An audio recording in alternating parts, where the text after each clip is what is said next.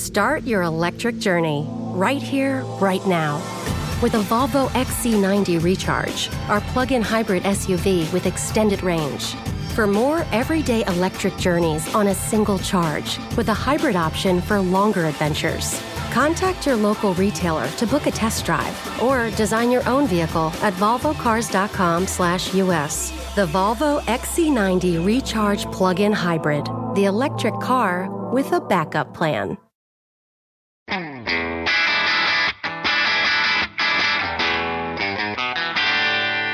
Hey, math fans, Jason Marshall, Math Dude here with your weekly dose of quick and dirty tips to make math easier. A few months ago, we talked about how to multiply fractions. Now that we're comfortable doing this, and we've talked about a few applications of multiplying fractions, such as how to convert units and how to estimate how fast someone is running, the next logical thing to do is learn how to divide fractions too. So that's exactly what we're going to talk about today.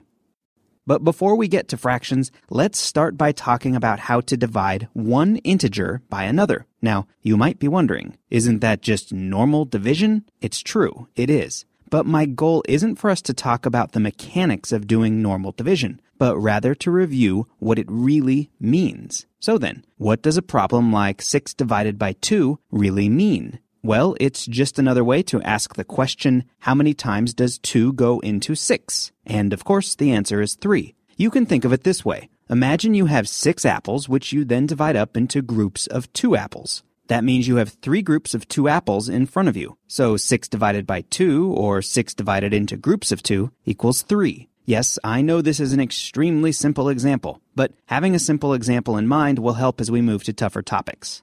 Okay, before moving on, I want to remind you about something we talked about in the episode on how fractions and division are related that's going to be really important for understanding today's topic. What is it? It's the idea that dividing a number by 2 is the same as multiplying it by the fraction 1 half. So the division problem 6 divided by 2 is equivalent to the multiplication problem 6 times 1 half. That means, rather interestingly, that a problem of dividing integers can be turned into a problem of multiplying fractions. And that's going to come in very handy in a few minutes. Now, let's step up the complexity ladder one rung. Instead of dividing an integer by another integer, let's divide a fraction by an integer. Take the problem 1 half divided by 3, for example. What does that really mean? Well, it's asking how many times does 3 fit into 1 half? Right off the bat, we know that the answer has to be a number smaller than 1, since 3 doesn't fit into 1 half any whole number of times. But it will fit into 1 half some fractional number of times. What fraction? Well, let's go back to using the relationship between fractions and division, which tells us that the problem 1 half divided by 3 is equivalent to the problem 1 half times 1 third which equals 1 sixth. And that means that we've once again turned a division problem back into a problem of multiplying fractions. Start your electric journey right here, right now. With a Volvo XC90 Recharge, our plug in hybrid SUV with extended range. For more everyday electric journeys on a single charge, with a hybrid option for longer adventures.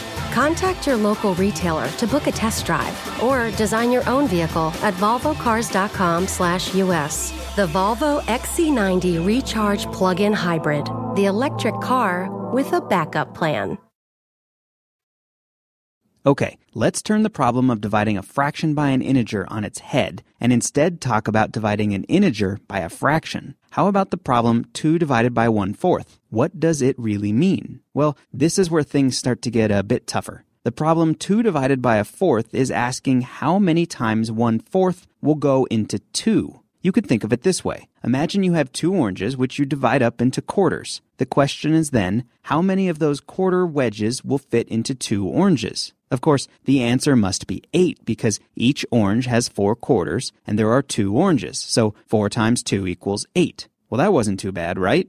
But it's not always so easy. Here's what I mean. What if the problem wasn't 2 divided by 1 fourth, but was something harder like 7 divided by 8 ninths instead? Then you'd be left trying to figure out how many times 8 ninths goes into 7. And that's definitely tougher to do in your head. There's gotta be a better way, and there is. So, what's the trick?